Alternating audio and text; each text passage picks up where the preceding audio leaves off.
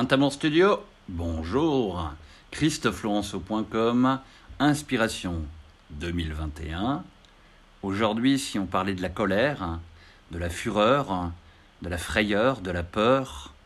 de qu'est-ce que devenir un homme et de l'éducation père-fils. Personnellement, j'ai eu un père qui était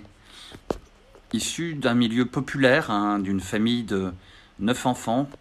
quatre d'un père, le sien, immigré portugais, et cinq autres euh, d'une autre première euh, famille,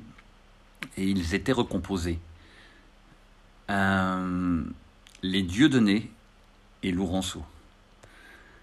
Et il y avait dans cette famille, et particulièrement dans la branche recomposée des Lourenço, de mon père, d'un de mes oncles et deux tantes, une euh, puissance et un charisme de force de vérité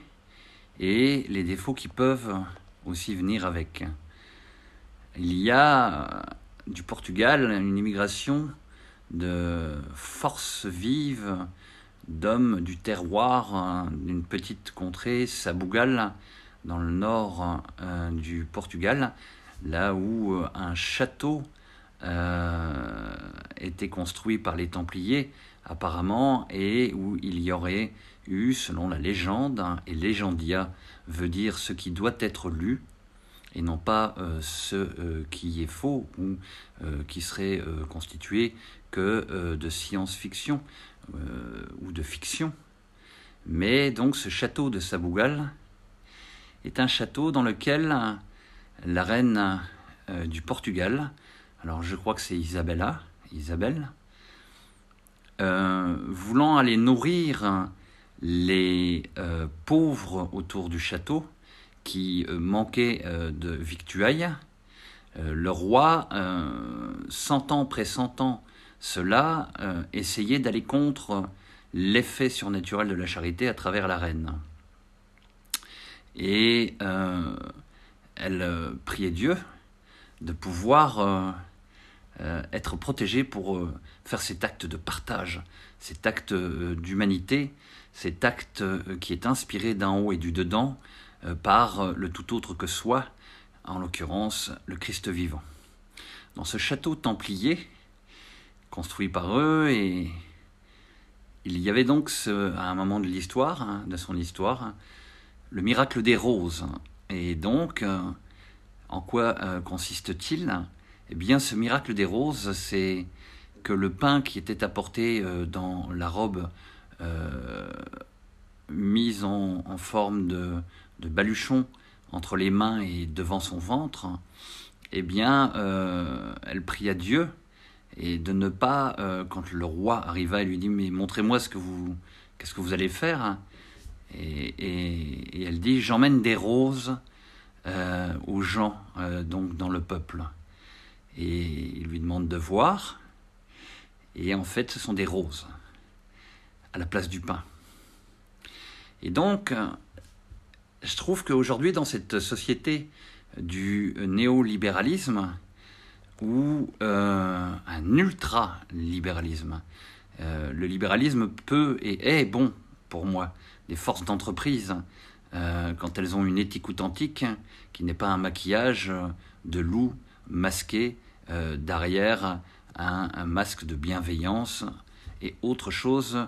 à la mode aujourd'hui, mais qui ne peuvent être vécues que si l'humain se transforme réellement et authentiquement et, euh, et que l'humain puisse trouver cet esprit qui accomplit à la fois de la reine dans le château de Sabougal cet acte de partage avec les plus pauvres quand euh, les autorités instituées par Dieu, royales, qui ne sont pas toujours les euh, gens intolérants de la France, de l'Europe, du Portugal, euh, d'Angleterre ou autres, même s'il y a eu des excès, et qu'il faudrait combattre aujourd'hui avec leur tradition chrétienne et catholique. Je crois que ce n'est pas cela l'esprit véritable du partage et de l'accueil bienveillant plus que tolérant, parce que je crois que dans la tolérance, il y a une notion de distance, et aujourd'hui, je crois que la distance, vous voyez qu'elle n'est pas bien inspirée, sous prétexte de sécurité médicale, euh, il y a une distanciation punitive quasiment euh, de la part des gens qui ont euh, coupé la tête au roi et qui veulent un accueil de tous, et je suis le premier à aimer cela, sinon je ne serais pas en train de vous parler, l'immigration du portugais, qui est donc mon grand-père paternel, qui fit naître donc euh, mon père, hein, Ernest Manuel Laurenceau, et qui servit la France dans son travail avec acharnement et euh, avec une volonté d'honorer et de, euh, comme il le disait, redorer le, blason parce que la situation de famille recomposée dans les années 50-60 était un, péché grave et surtout un, une verrue euh, sur les comportements de l'immigré, du fils d'immigré, et les rejets que ça peut comporter encore avec toutes les formes d'immigration d'aujourd'hui. Et je suis pour l'accueil de l'étranger, mais je suis pour que l'étranger devienne un ami, et que cet ami devienne un partenaire français de souche de son origine d'immigration de, pays, avec un accueil complet de sa culture, mais dans une inculturation de la transmission et de la tradition du pays euh, de la France, dans un enracinement solide, on va beaucoup plus profond, on le disait dans les autres podcasts, en soi dans l'individuation, mais aussi dans la relation à l'autre et dans la hauteur, on peut s'élever plus haut et on peut le faire avec l'ouverture nécessaire et la sécurité que cela comporte de pouvoir s'enraciner dans sa transmission, sa tradition. Et euh, cet esprit ne doit pas être un traditionnalisme sclérosé, passéiste, hein, mais bien évidemment une ouverture et une ouverture avec un discernement de prudence, comme euh, je le disais dans le podcast 11 précédent, et avec ceci, on peut arriver à ouvrir, comme on l'a déjà fait maintes et maintes fois,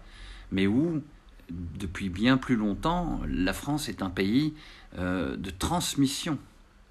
Depuis ces 15 siècles où la France s'appelle France, avec euh, Clovis et le roi des Francs,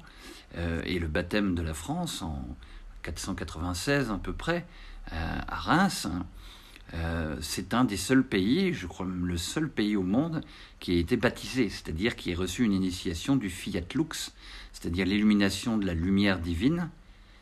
Et oui, il n'y a pas que euh, le Bouddha qui est un illuminé. Euh, le pays de France a reçu une illumination surnaturelle par une initiation du baptême chrétien en 496. Et donc, euh, bien sûr qu'il y a eu les guerres de religion, bien sûr qu'il y a eu toutes ces choses-là, et ce sont des étapes euh, de euh, transformation, de mutation et, de purification de l'histoire du pays et du peuple et de chaque individu au sein de ce peuple. Mais le Christ est la porte, hein, et si l'on rentre par la porte, c'est-à-dire la synthèse de l'humain et du divin, eh bien, il nous entend et on l'entend, et ce n'est pas un étranger à cette relation authentique de bienveillance et d'amour qui trouve sa racine vivante dans cette réalité euh, métaphysique et mystique, et qui permet, dans la construction et le chemin de, guérison, dans un tout premier temps pour ceux qui en ont besoin, mais aussi de développement de ces talents et euh, de prospérité bien ordonnée dans le sens où ça commence par soi-même et l'autre, mais en même temps, ça commence par le recevoir de la source au plan spirituel et euh, pas dans une confusion syncrétiste. Alors il y a eu des colères, hein, on parlait de la colère, il y a eu des fureurs, il y a eu des terreurs, il y a eu euh, des massacres, et évidemment euh, ça fait partie de l'humain en chemin. Et je crois que c'est à dépasser en nous. Mais je crois que pour moi-même le premier à faire la paix en moi dans toutes ces pulsions et ces énergies intérieures, je pense que ceux qui écouteront ce podcast euh, pourront dire que c'est très difficile de les transformer en soi. Alors, faisons-le pour pouvoir construire cette civilisation de l'amour. Donc, la colère, être un homme, qu'est-ce que c'est être un homme? Et je vous parlais donc de mon père qui m'éduquait. Et à l'adolescence, euh, il y avait la notion de devenir un homme, on n'était plus un enfant, et il fallait se battre et se lever d'un seul corps euh, pour aller euh, gagner son pain, etc. etc. C'est là qu'on revient avec, Isabella, la reine du Portugal à Sabougal, dans le petit village d'origine portugais du père de mon père. Et on peut se dire qu'il faut se battre euh, mais c'est un terme, une dialectique, une sémantique de, de guerre, un corps. Et euh, je comprends qu'il y a euh, une possibilité de, d'adversité dans la vie, bien évidemment. Mais je crois qu'on peut faire le travail de trouver une nouvelle sémantique qui n'est pas basé que sur la colère. La colère fait partie des émotions, bien évidemment, et il nous est nécessaire de pouvoir les, exprimer, les vivre et les, et les pacifier, non pas les réprimer. Mais je crois qu'il est important de, de voir qu'avec euh, la reine Isabella et le miracle des roses, euh, eh bien, euh, je me suis fait envoyer sur les roses quand je suis arrivé avec vers 14 ans, 13 ans et tout ça, un petit évangile que je lisais dans une situation euh, de tempête euh, du couple de mes parents, et euh, où je voyais que l'Évangile ne portait pas cet appel à la guerre ou à la colère. Et je voyais que le, le, Christ était un etche homo, et voilà le véritable homme, cela veut dire, hein, sans aucune moquerie, avec un jeu de mots possible. Et donc, euh, pour mon père, euh, ne pas se battre, euh, c'était justement avec un point de vue phallocrate et qui aurait pu être homophobe, c'est être un PD. Et je me rappelle que quand il était encore de ce monde, il faisait des randonnées et il m'avait demandé, en voyant un Christ dans une église, lié et faible, ne, se, ne se défendant pas euh, qu'est-ce que ça veut dire être Homo? Et je lui dis, voici l'homme véritable. Et donc, je crois qu'on peut euh, chercher à ne plus euh, laisser les colères hein, nous faire croire que nous sommes des vrais hommes quand nous nous battons pour la mort. Et je crois que colère, violence et autres euh, effets de nos euh, peurs euh, peuvent être vraiment visités et pacifiés. Et donc, on peut, comme la reine, par amour, sans se battre, apporter un présent de bonne, de bonté, comme la, bonne odeur des roses, c'est-à-dire de partager notre pain. Et je crois qu'en se levant et en partageant ce que nous avons, de cœur sincère, je crois que les colères tombent. Je crois que les violences tombent. Et je crois qu'il faut croire en cet euh, idéal hein, qui est plus qu'une idée, qui est euh, fondée sur des faits euh, de l'histoire, et pour que la France retrouve son illumination. Et que cette civilisation de l'amour et que cette reconstruction et que ce désir de guérison chez les uns, chez les autres, soit aussi un, désir, un désir de, de, guérison spirituelle et pas seulement psychologique. Et de guérir des maladies de la colère, maladies spirituelles, maladies de la haine, maladies de la peur, maladies spirituelles de la frayeur. Et donc, il y a vraiment des maladies spirituelles qui se mélangent aux émotions de euh, euh, notre psychologie. Donc, la colère est nécessaire des fois dans certains temps, mais elle n'est pas une bonne émotion au quotidien. Et on ne peut pas dire que la vie est un combat permanent euh, dans le sens de la mort et de la pulsion de mort. On peut dire qu'il y a une construction permanente à faire, hein, selon moi, et où on peut euh, euh, construire hein, euh, avec puissance, hein, mais une puissance où on accueille l'esprit, donc une puissance divine, pas notre esprit à nous, mais l'esprit qui est Seigneur, l'esprit de noblesse d'âme, de noblesse d'esprit de notre humanité, et qui donne aux êtres humains cette liberté euh, pour pouvoir avoir, euh, à l'image de la reine Isabella, Isabelle du Portugal, des, responsabilités d'autorité, euh, de pouvoir temporel, et où il y a dans ce pouvoir temporel une crédibilité qui est donnée de l'intérieur à la personne à cette autorité spirituelle qui est la grâce. Donc, aujourd'hui, nous sommes en 2021, et je crois que l'inspiration, c'est de vraiment entendre que nous ne pouvons plus simplement faire de la psychologie avec de la psychologisation, ou une psychologie comme des techniques qui permettraient de euh, pouvoir, euh, euh, comment dire, manipuler, manipuler perversement